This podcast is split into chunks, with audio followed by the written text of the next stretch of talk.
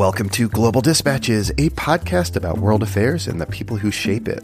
I'm your host, Mark Leon Goldberg, editor of UN Dispatch, and in this show we discuss topical global issues and have in depth conversations with personalities in foreign policy. Global Dispatches is presented in partnership with Humanity in Action, an international educational program, and I am a Humanity in Action Senior Fellow. My guest today, Hans Binnendijk, is a senior fellow at the Center for Transatlantic Relations and a long-time DC foreign policy insider. He served in top posts in the Clinton administration, including the National Security Council, and was founding director of the Center for Technology and National Security Policy at National Defense University.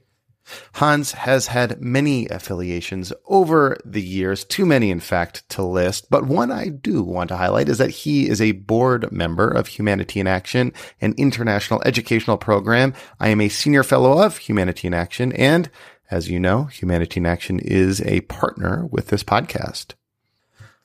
Hans was born in the Netherlands in the wake of World War II, came to the United States as a baby, and describes how growing up in an immigrant household during the chaos of the Vietnam War in the 60s inspired in him a desire to pursue a career in foreign policy.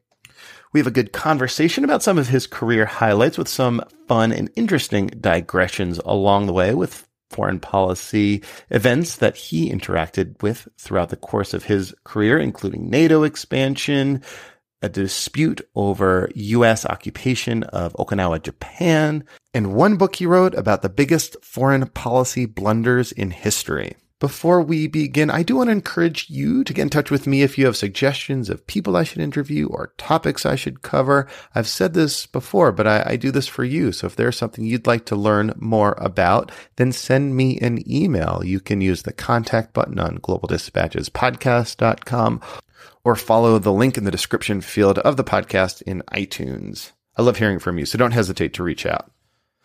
And now here is Hans Binnendijk.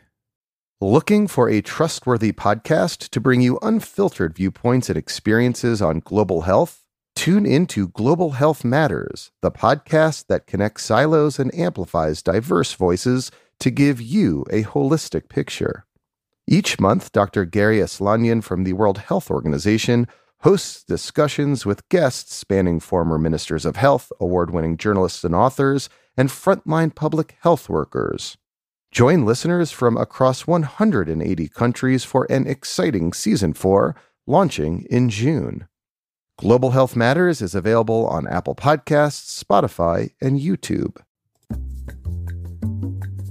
I think you first came on my radar many years ago when you wrote an op ed comparing the number of members of military marching bands to the number of U.S. Foreign Service officers. Where did that comparison come from? That was that was something fascinating. I've seen it quoted often, and I've quoted it often since then. And I often credit you.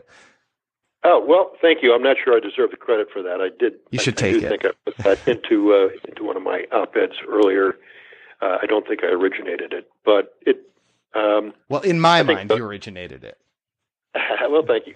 Uh, so I, the the point there uh, relates really to the importance of diplomacy, to the importance of having a vigorous uh, State Department agency for international development, a, uh, a diplomatic uh, capability.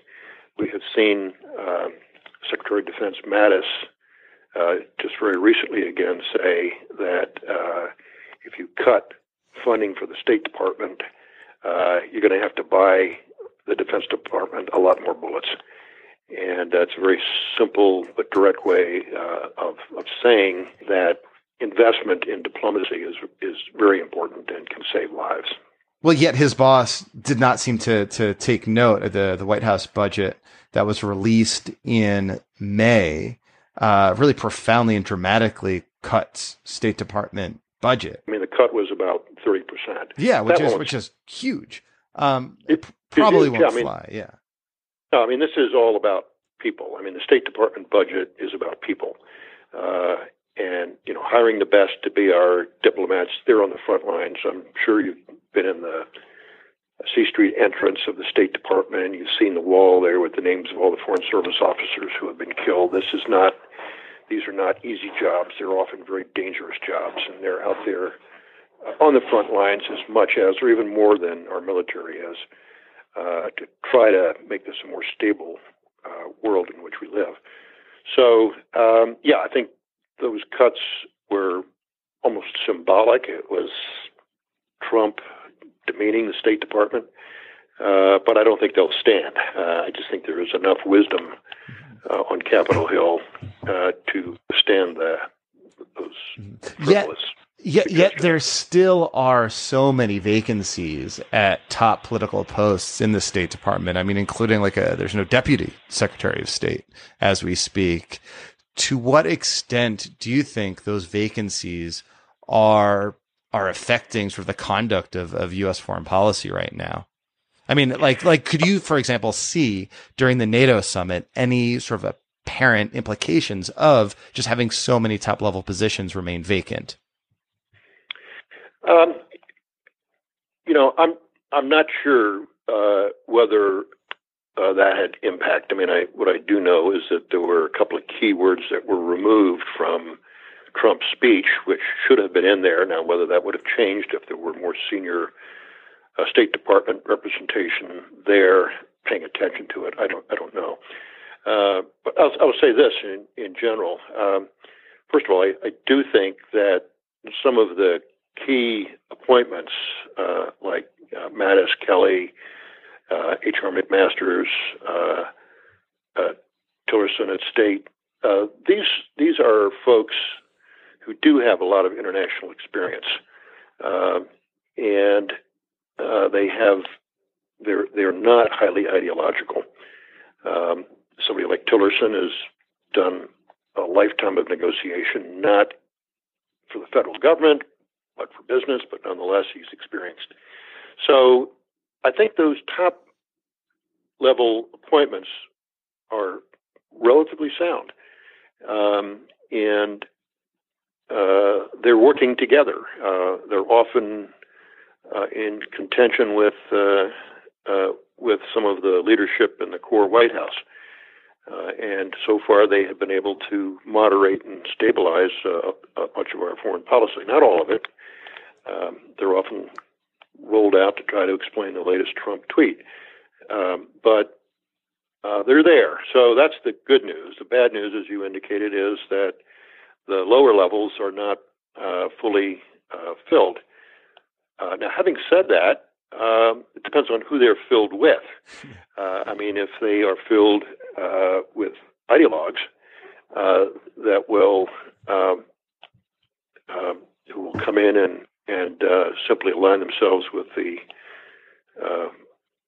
the folks in the White House who are um, alt right, let's say, then that's not going to do us any good.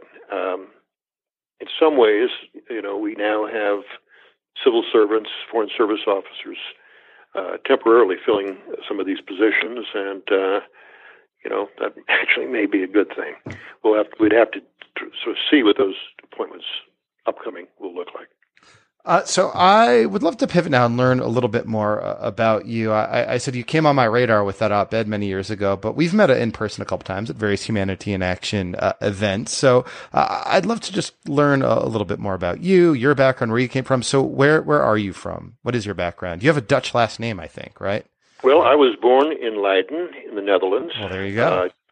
Uh, after the war, uh, I came to the United States as a baby because my father was a, an astronomy professor, and basically there were no jobs uh, in a devastated, war-devastated Europe. So he came to the United States to Swarthmore College to teach for a year or two, and never went back. So you're uh, you're born a day after the end of the war. No, I was born in uh, uh, December '46, but I okay. was in that post-war period. Well, um, and, what what uh, sort of experiences did your did your parents, did your did your father, did, did your mother sort of share with you about how they sort of survived the war and, and, and their experience during the war? Well, you know, I heard the the stories of uh, life under Nazi occupation, and especially that last winter uh, in uh, 44, 45, the hunger winter, where thousands of Dutchmen starved, or you know, their own efforts to try to get food from the family, eating tulip bulbs, etc. So I, I had all of that, and uh, that you know, um, my parents were both fairly austere and conservative in their personal lifestyles. I think that had a profound impact on me. The rest of my family, much of my family, was in Indonesia during the war, captured by the Japanese and uh, uh, sent to prisoner of war camps. Uh, so I had that experience as well. So I, you know, as I was growing up, the impact of international relations and war uh, on my family um, was something that I was very attuned to. I remember um, uh, the Cuban Missile Crisis, um, and uh, again, this you know, uh, I remember building a bomb shelter in the basement.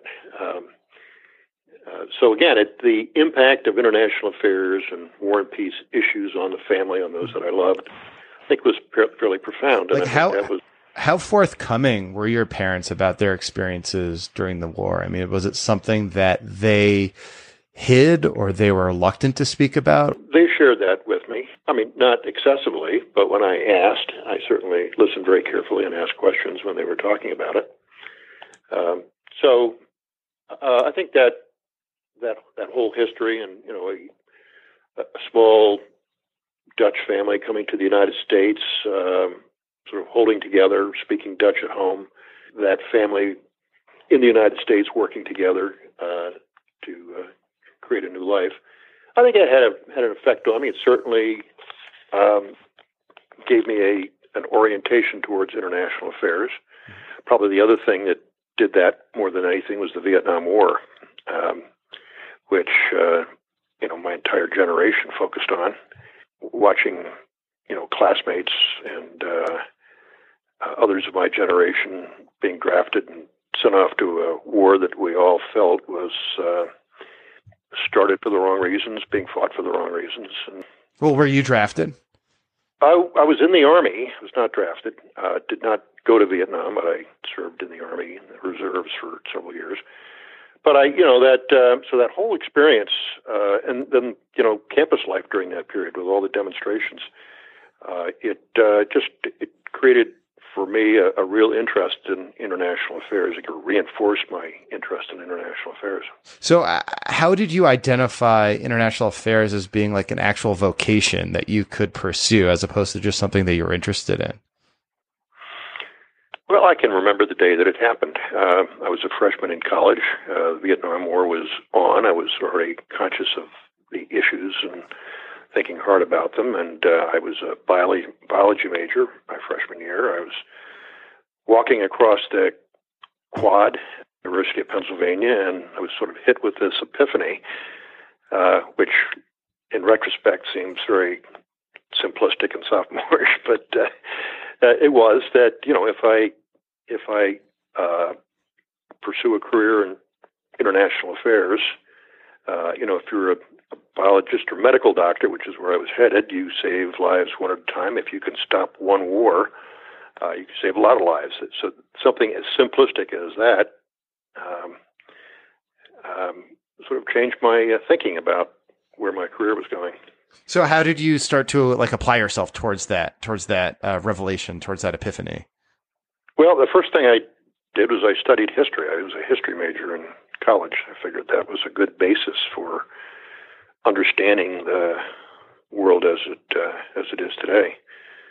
So I studied Russian history, European history, American history, and um, some political science. And then I went on to graduate school at the Fletcher School focusing very much on international affairs, national security issues, uh, European security, but also Asia. I did my dissertation on Japan and the return of Okinawa to Japan. So I I was looking basically even at that time at uh, America's principal allies around the world and how we relate to them.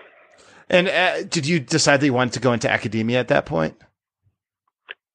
Um, no, I I did get my PhD with an interest in research and academia, but I uh, did not uh, did not at that point want to um, teach full time, and I didn't. I spent you know much of my career uh, working on Capitol Hill and the State Department and the Defense Department, uh, two tours in the White House, uh, mixed mixed in with mm-hmm. um, some teaching at Georgetown and running a bunch of think tanks in and out of government. So, so you write your PhD. Is, was your PhD on Okinawa on on the Okinawa issue? Right. It was on the return of Okinawa uh, to Japan. Uh, and uh, I assume that you know that was that was well received. You, you, got your PhD. What was your first stint then in in government? Well, the first thing I did, having written my PhD, was to recognize that I couldn't write. I, uh, you know, just uh, long academic sentences, uh, drawn out paragraphs, and so I went to work for a newspaper in Northern Virginia. Uh, covered the 1972 political campaigns, uh, a lot of local politics, and um, I can remember the first article that I submitted to my editor came back with just about every other word crossed out, and uh, so that you yeah, know, academic economy, writing will do that to you, I think. It will indeed, uh, and in in many ways, that's the most uh, one of the most other than sort of the academic training. Uh, it's one of the most uh, valuable skills that I learned is to write short, clear, concise sentences, and uh, you know start with a good lead.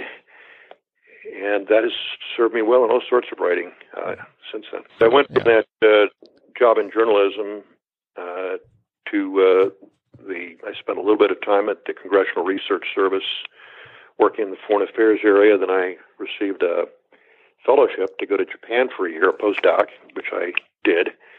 Went there with my wife, taught uh, in the uh, graduate program at Sophia University, U.S. Japanese relations. Well, what were you uh, teaching? Uh, so, so you're teaching on on U.S. Japanese relations at, at the time. Right. Your, so what? Yeah, I mean, so a, this is like the 1970s, right? So what what are some of the key issues, key elements of the U.S. Japanese relationship at at the time?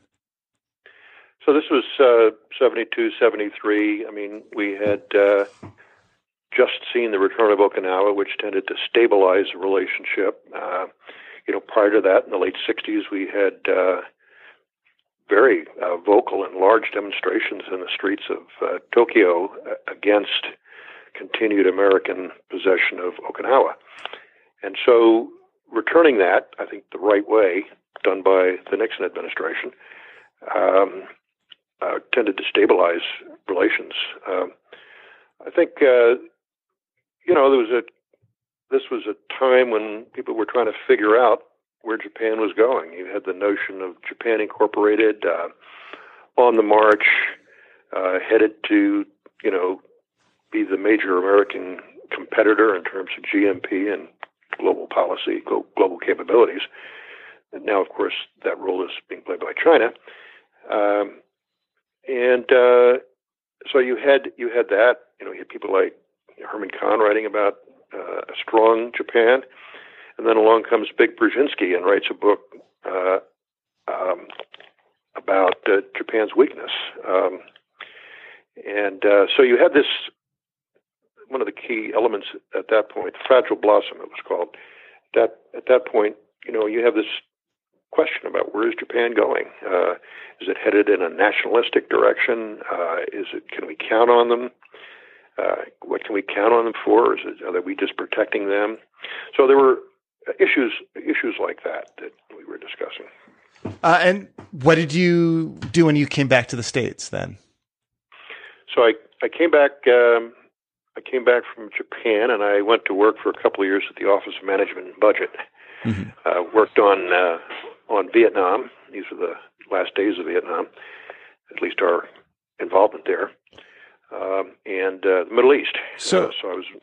I mean, on, on, on Vietnam. I mean, what what's was the sort of debate during the, the, the Nixon administration that you're working in at, at, the OMB? I mean, this is an office that, you know, basically audits and manages U.S. budget. So what was the, right. like, what was your interaction? What was your, um, interaction with, with sort of plans to, to exit Vietnam at the time? Yeah, so I mean, we were already out. The question at that point was how much military and economic assistance uh, do we give? And um, so we were trying to, we were getting uh, very high requests from the embassy in Saigon, um, and trying to come up with reasonable uh, figures for both military and economic aid. But meanwhile, on Capitol Hill, there were amendments to cut aid altogether, and uh, so it was a you know, the it was very clear that we were out. We weren't going to come back in with air power or anything else. And then I think the movements uh, on the Hill at that point to try to cut aid um, finally were having some success after after years, and it perhaps came at the wrong time because that's when the North Vietnamese army marched south in 1975, and I think the uh, South Vietnamese army, feeling that uh, uh, they no longer had support behind them, just collapsed, and there was a rout, and and uh, Vietnam fell. So all that was in the spring of mm-hmm. uh, 75. Well, and in a way, then, could you say that the decision by the Congress to not, you know, provide the funds that the White House was asking for, sort of hastened the the end of of the Vietnam War? I mean, it seems that providing more funding at the time, right, would have dragged it on for for much longer. It's hard to make that judgment, um, you know, because you're trying to get into the minds of the South Vietnamese military, and especially at the lower ranks. You know, why did they not fight? Uh, uh, I mean, I I think probably the outcome was inevitable. Um, uh, whether it could have been held off for a little longer with more aid, uh, possibly. Uh, but I think, you know, short of continued military support, it's unlikely that South Vietnam would have survived in the form that it was in. And uh, the United States just having lost 58,000 Americans to that war, we were just not going to go back in and continue the fight. Mm-hmm. So, so uh, sort of being, you know, working in, in, in policy circles in, in Washington, uh, you know, in, in the, the seventies and, and eighties, in what ways did the sort of experience of Vietnam, or, or, what in what ways did you sort of notice that the experience of U.S. participation in Vietnam kind of colored broader discussions about U.S. foreign policy?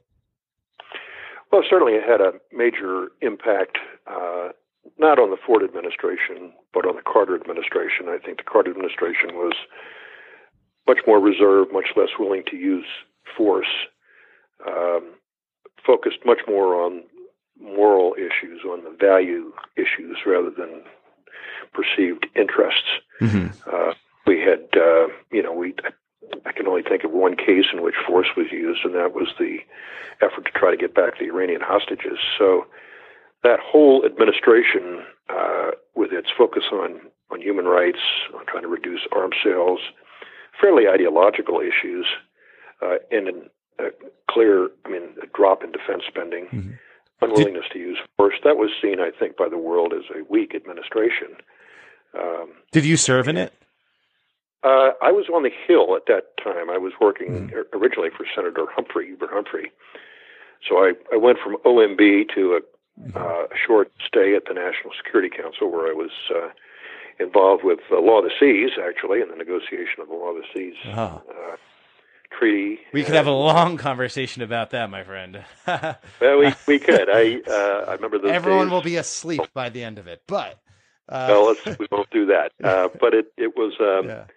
You know, I think the bottom line there was that uh, um, we uh, we moved unilaterally to create uh, 200 mile zone and fishing rights, and the world followed. But we also um, negotiated a over over time a, a good law of the seas convention, which the United States unfortunately has still not ratified. Well, well, that actually there are, I think, a lot of parallels actually to the political situation regarding the, the U.S. Um, participation in the law of the sea and also the, the Paris Agreement, which is that, you know, by and large, the U.S. abides by the precepts of the U.S. Convention, of the UN Convention on the Law of the Sea, although it's not formally a ratified member of it. You know, similarly, you know, the Paris Accord is just like a, a voluntary sort of thing that, you know, that, that, um, there really isn't much you know, loss in, in abiding by it or, or not abiding by it in terms of like one's legal obligation. And so it seems like it's another one of those examples of the U.S. kind of operating outside of the bounds of every other international, uh, every other country in the world and kind of going its, its own way to the detriment of, of perhaps like its longer term interests. Well, I, I think that's right. I mean, I would very much like to see us having having rat, you know, ratified the Law of the Seas Convention. And I think, you know, we do abide by it by and large, but it does hurt our standing. Uh, you know, we, we, cannot bring cases as easily. Um, we have uh, contentious issues in the South China Sea and the Arctic uh, as global warming takes its toll there, and uh, we have a whole new set of issues. Well, we're we are not as well positioned uh, to make our case in either of those two critical areas of the world. So, yeah, we do abide by it, and uh, and so far so good. But it has not, you know, it has not served us well. I don't. There's not a good reason in my mind for not proceeding to uh, ratification of the Law of the Seas Convention. I'd say the same thing for the Paris Accord. Yeah, I mean, it's also also the the sort of politics of it in terms of ratification are are kind of similar in that you know with the Law of the Sea, if the business interests uh, approve it, you know, the mil- military likes it, peace groups like it, you know, internationalist groups like it, but there's like a kind of a small core of ideologues uh, that that don't. Uh, for reasons I don't know, like sovereignty or, or, or whatever, I can't get into their heads. Um, similarly, I mean, with the, the, Paris Agreement, it has like a very broad base of support politically, yet right. um, it's still sort of so fraught um, in terms of like the, the the antipathy towards it is stronger than those who um, you know want to see the U.S. remain in engaged. No, I think that's that's right. Um, uh, you have small but highly vocal groups. Mm.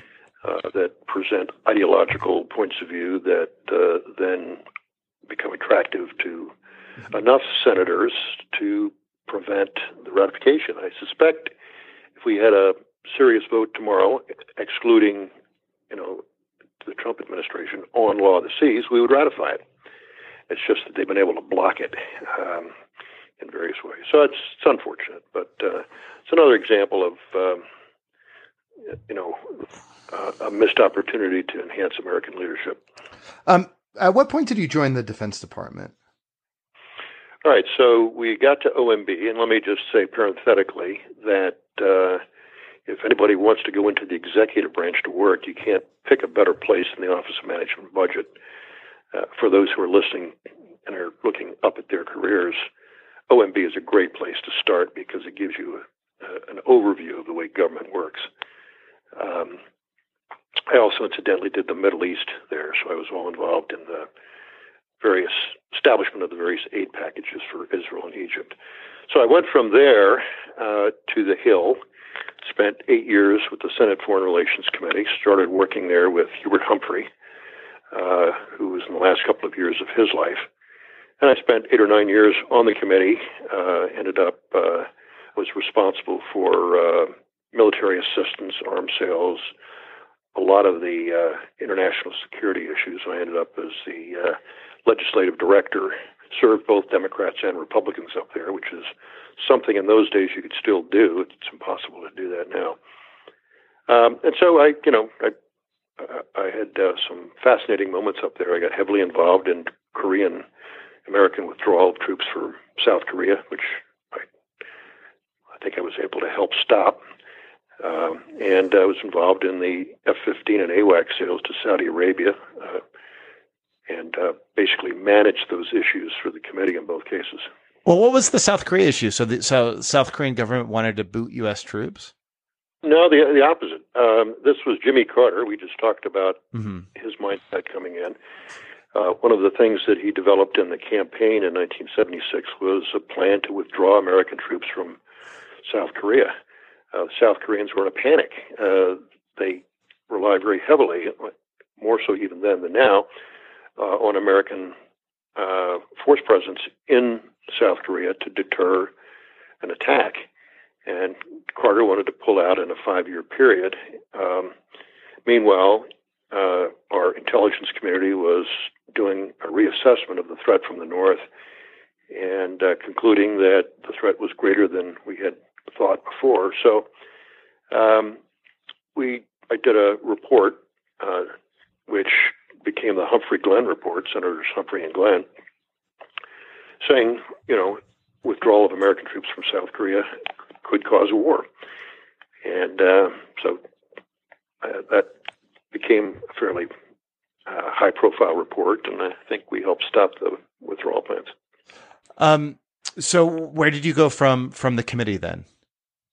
So, I was on the committee till uh, 1984, 1985. Worked a little bit for Mac Mathiasen there. Worked for Chuck Percy, Senator Percy, both hmm. great uh, people. Uh, and then I went from there to a couple of years at the State Department, where I ran a think tank for them called the Center for the Study of Foreign Affairs. Did that for two years, and then I went to London to the International Institute for Strategic Studies, where I spent three and a half years basically watching the end of the Cold War and uh, Desert Storm and American engagement, re-engagement uh, in the Middle East. I was uh, uh director of studies and deputy director of the uh, IISS there. Uh, and, and when did you rejoin the U.S. government then? Well, it was still a couple of years later. I, I went from London to Georgetown University uh, for a couple of years, and I ran the Institute for the Study of Diplomacy there. Uh, while there, I worked in the uh, Clinton campaign, uh, and when he won, I came in as the deputy director of policy planning at the policy planning staff in uh, the State Department did that for a couple of years, and then so uh, so that that was a pretty pivotal moment, though, right there with with uh, Warren Christopher in charge, kind of like a new era, uh, uh, uh, you know, like a, a, a relatively green at the time foreign policy president. So I imagine that your shop was probably able to exert some amount of influence over the White House, particularly given his kind of uh, sort of known appetite for wanting to kind of consume knowledge and reports and, and the kind of stuff that the uh, policy planning staff puts together. So, what was your like? What was your initial charge while you were there? Um, well, we had. I guess the first thing I'd say is that uh, actually the Bush administration before uh, the Clinton administration did a reasonably good job in the foreign policy area. I mean, they managed the end of the Cold War and German reunification extremely well.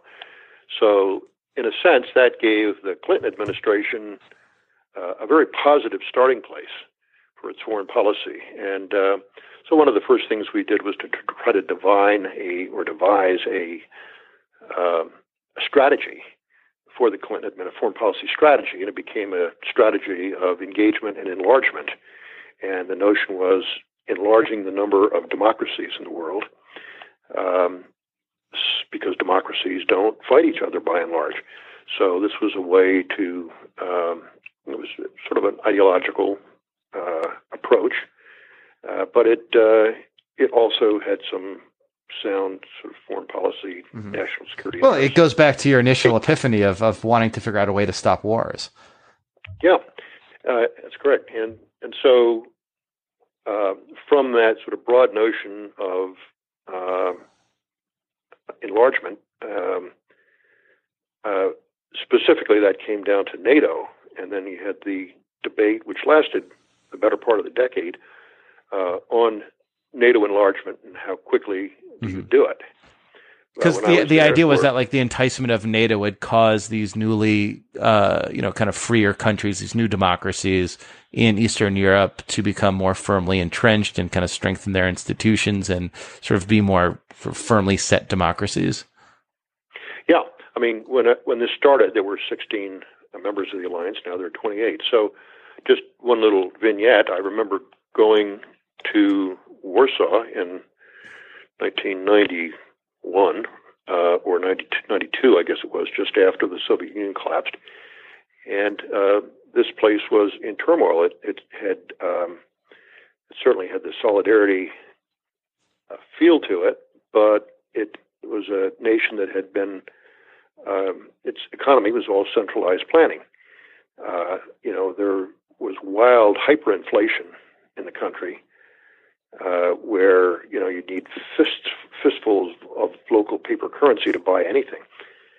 So, what became clear to me there, and I, this was part of my my thinking in the whole enlargement process was that you needed this country was going to go through turmoil, and to get through that economic and social turmoil, it needed a, a firm security orientation to get it through that period, and that's what NATO enlargement could provide and did provide, in fact, for it. It worked pretty well. In other words, it wouldn't have to worry about external threats. It could kind of focus on what it needed to domestically to get its house in order. Th- that's part of it, although at that point, you know, the Soviet Union had collapsed and there didn't appear to be a, a Russian threat at the time. Uh, it was just a matter of social orientation. Uh, so that as you are working your way through very difficult economic times, moving yourself from a state run uh, economic system to a free market system with all of the pains involved in that kind of a transition, you have a fundamental orientation to Western values uh, and to the security that comes with that. So that was what was behind uh, much of that thinking. Well, and at that point, mm-hmm. you know, we were even offering membership to Russia uh, if it uh, w- would have been able to to make the, uh, the right set of domestic choices. So, I mean, uh, do you ever sort of think of what like an alternate history might be if if the Clinton administration at the time did not pursue a kind of like values based foreign policy? I mean, you know. You know, a few weeks ago, Secretary of State Tillerson gave a speech to his staff saying basically that American values are going to be subordinate to American interests in the pursuit of, of U.S. foreign policy um, as if the two were somehow sort of in, in direct opposition to each other. I mean, if that kind of orientation were in place in that era, how might, how different might sort of the outcome of, of sort of stability of, of Eastern Europe be today? Yeah, that's a very good question, and the way you pose it in terms of the trade-off between values and interests. I mean, um, hopefully, uh, in most of the foreign policy choices that we have to make, uh, values and interests uh, align with one another. Uh, during the Cold War, they most often did. Uh, because we were in an ideological battle where our values were clear and they generally uh, were the same as our interests. after the end of the Cold War, it was sometimes less clear. Um, and whether you follow interests or values. In the case of the Clinton administration, uh, I think the decisions to enlarge NATO and then subsequently the EU enlargement uh, provided that orientation, and now we have um, a, a, Europe that uh, should be very stable. Now we're seeing some unraveling in the EU and maybe even in NATO, but certainly in the time you know between the mid 90s and today, uh, in my view, those were sound decisions to try to uh, solidify democracy and liberal democratic Western values in these countries. Uh, now, some would say that this is what turned Russia uh, against NATO and against the United States, that they saw that as encroachment, encirclement. Um, and uh, yet, you know, in my view, we if, if Russia had behaved properly, we would have offered this to them as well. Um, what happened, in fact, is that we provided uh, the right choice and the ability to make that right choice to all of Central and Eastern Europe. I wanted to ask you about your book about historic foreign policy blunders. What inspired that line of research?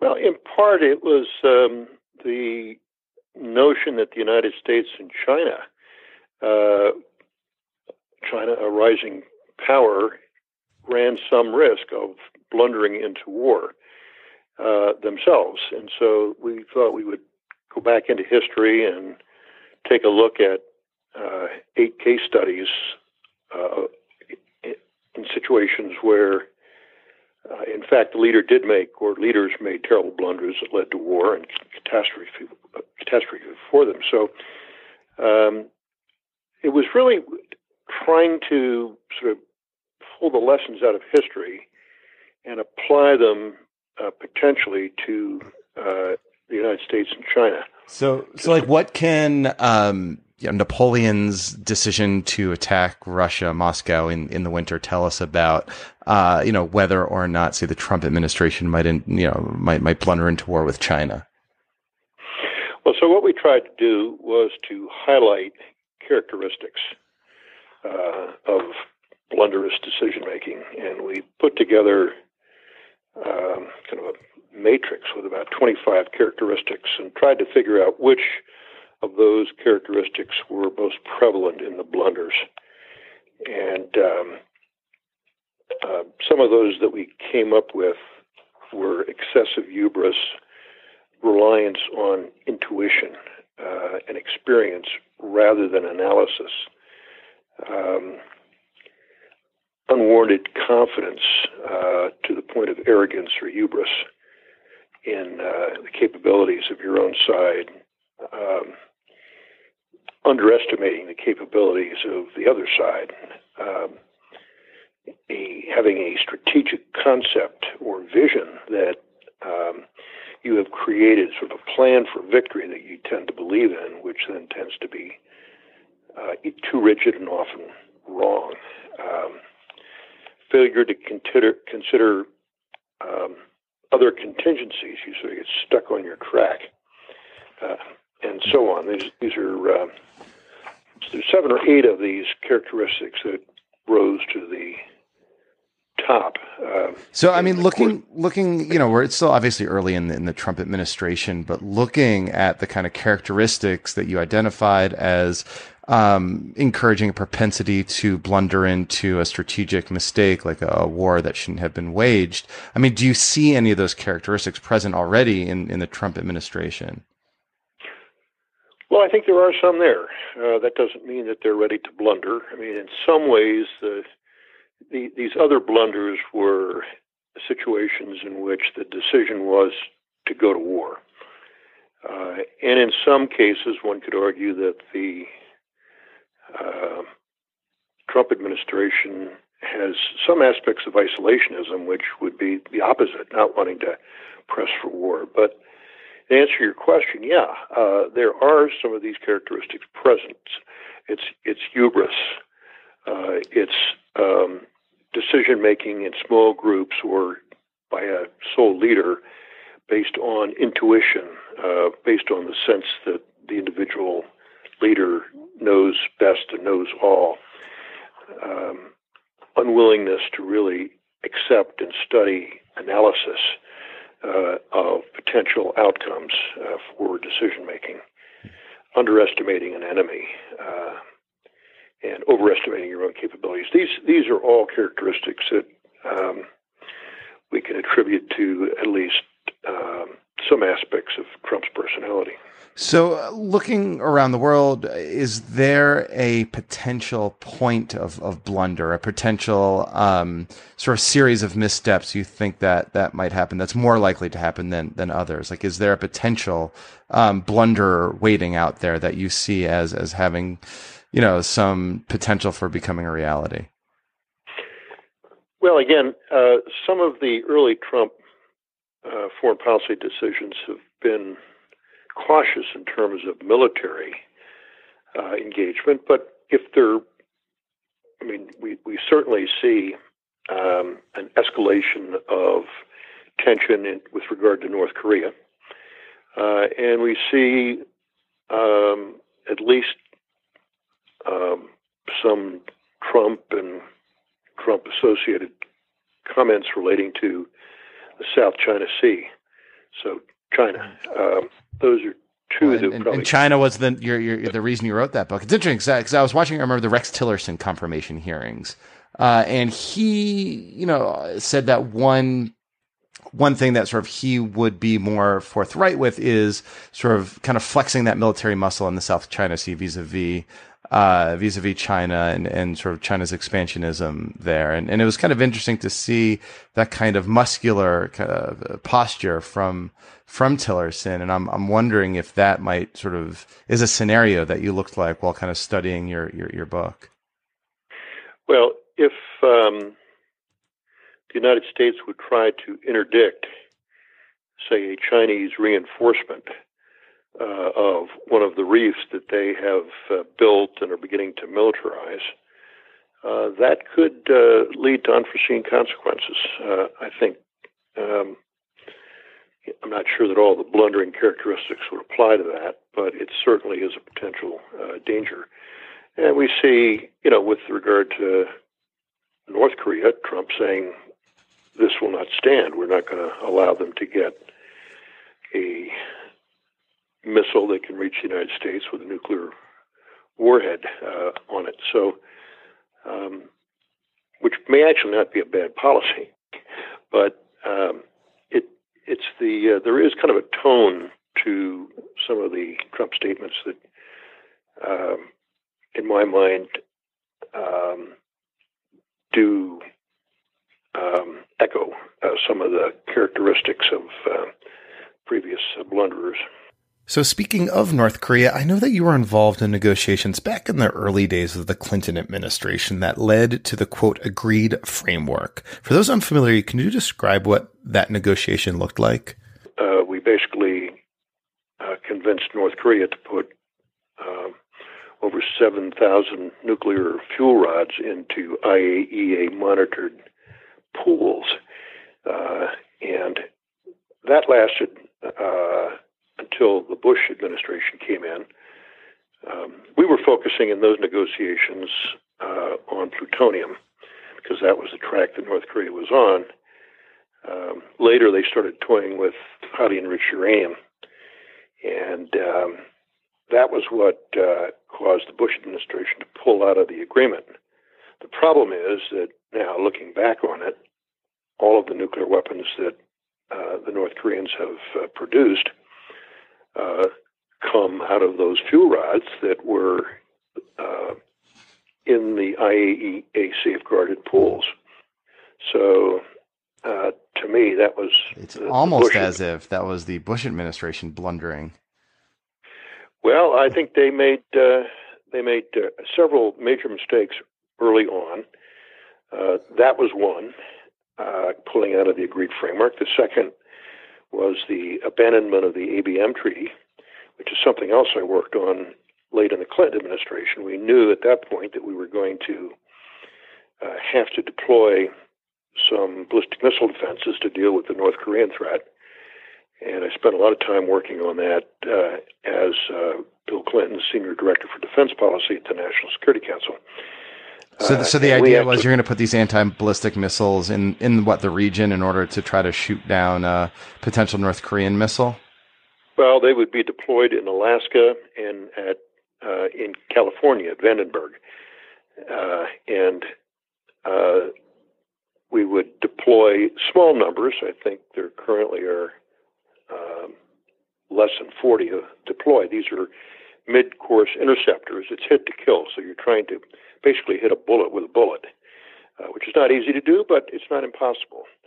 Uh, so this was being driven by North Korean proliferation, um, and but we had to deal with uh, the Russians because we we had uh, uh, convinced them uh, that the anti-ballistic missile treaty provided mutual dis- deterrence on both sides. So was an American idea back in the 60s and 70s. They bought into it. Um, what we were trying to do in the Clinton administration was to design a protocol which would allow the United States to go forward with some more um, uh, missile interceptors uh, without violating the treaty. So we were going to make an amendment to the treaty. Well, that was the right way to go. I think we could have negotiated that with the Russians, uh, but the Bush administration came in and just abandoned the ABM treaty. So that was their all, second big. All, altogether. Although it's not probably dissimilar to the current administration, actually the previous administration's decision to try to deploy these sort of missile interceptors in South Korea that is, you know, antagonizing China. Yeah, that's true. Those are the THAADs. Those are shorter range. Uh, they're designed to to intercept shorter range missiles. Uh, what we're talking about here is um, intercontinental ballistic missiles that we're intercepting. Um, so the THAADs that we are deploying, which the Chinese are concerned about, uh, there's some similarity, but but uh, we had uh, worked over decades with the Soviets to develop this notion of a second strike capability, which provided strategic stability nuclear stability. Um, and the ABM Treaty was the cornerstone of that whole agreed philosophy. And then suddenly that was pulled out from under the Russians. Uh, if it had been done for good reason, I'd be fine with that, but it wasn't. I mean, there was an alternative. So, so the first mistake can, that can they ask, made. Well, well can, can I just stop you there and ask? I mean, what was it like, like personally, as a former administration official who had worked hard on all these agreements, just to see the next administration sort of undo all the work that you've done? You, you know, devoted years, months, you know, weeks, sleepless nights to this kind of stuff. I mean, you probably have uh, the kind of a similar reaction happening from current Obama administration, seeing a lot of their previous things being being thrown out. I mean, we're, we're speaking, you know, not too long after the U.S. decided to uh, pull out of the Paris Agreement, which you know the U.S. people, you know, U.S. delegates were front and table negotiating that agreement. I mean, what's what is kind of going through your mind?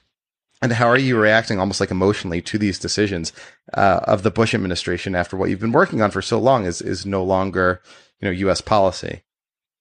Well, I guess the you know the first reaction is is frustration uh, because you believe in the, these two cases, the North Korean agreement and the ABM treaty with uh, Soviets then Russians. Uh, you believe that uh, that those agreements uh, had a solid basis to them. I mean, every agreement has flaws, but but I think the you know the the concern was for me at the time that somehow abandoning these two agreements would result downstream in real dangers to our national security. And that certainly has proven to be the case with North Korea. And I would argue that uh, the abrogation of the ABM Treaty was one of the key elements uh, in U.S. Russian relations that ultimately led uh, Putin to take a much more hostile attitude towards the United States. So in both cases, it wasn't just about, you know, being frustrated because of hard work that was done and overturned, but rather it was uh, at the time being concerned about the long-term consequences, and then, you know, now, uh, 15, 16 years later, seeing that in fact those negative consequences did develop. So um, it's frustration, but it's also sort of real concern about the national security consequences of these decisions.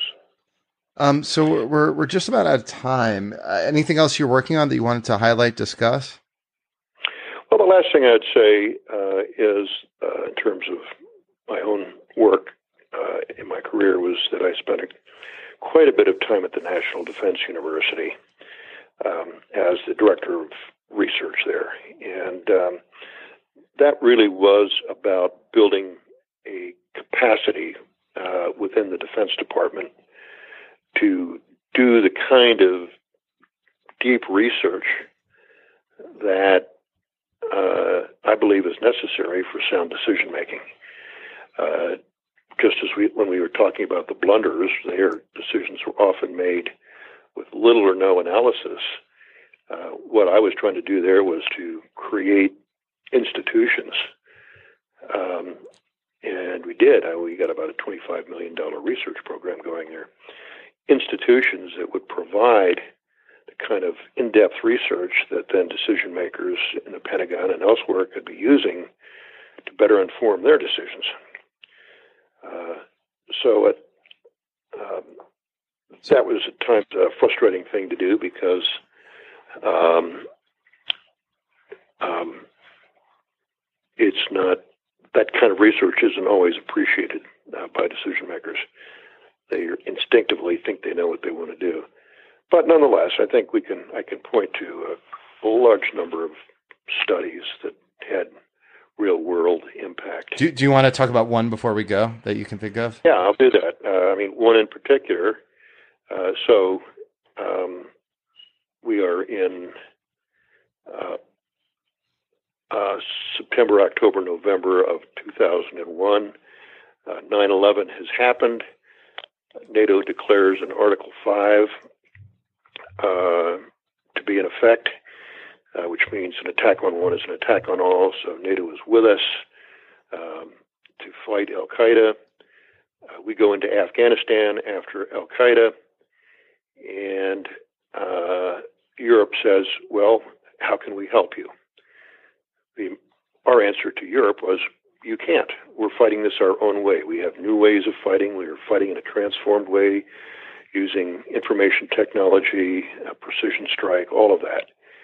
So what we did at NDU was to try to create the force that NATO and the Europeans should have had so that if we were ever in that situation again, Europe would have some capability to fight with us. And we created, first, uh, a colleague of mine and I, we wrote several papers on what became to be known the NATO Response Force.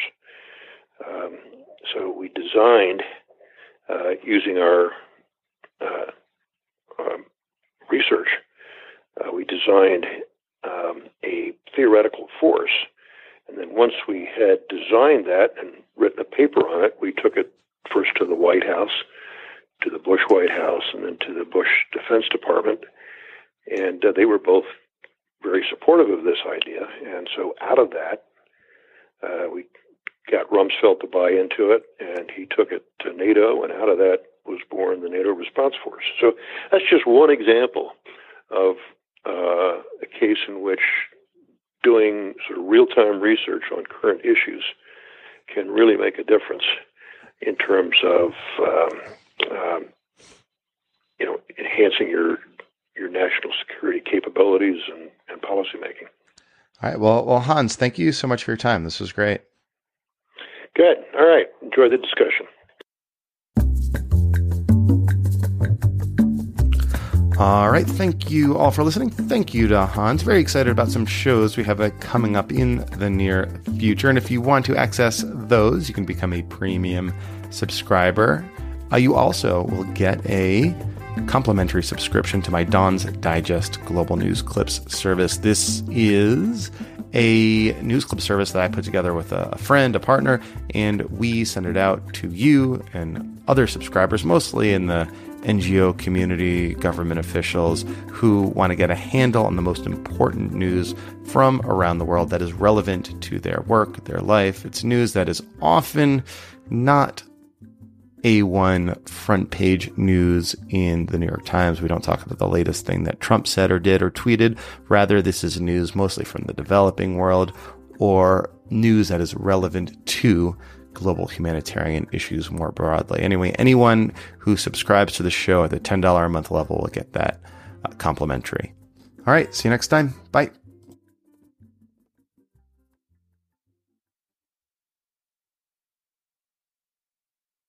The views and opinions expressed in the podcast are those of the speakers and do not necessarily reflect the policies or positions of Humanity in Action.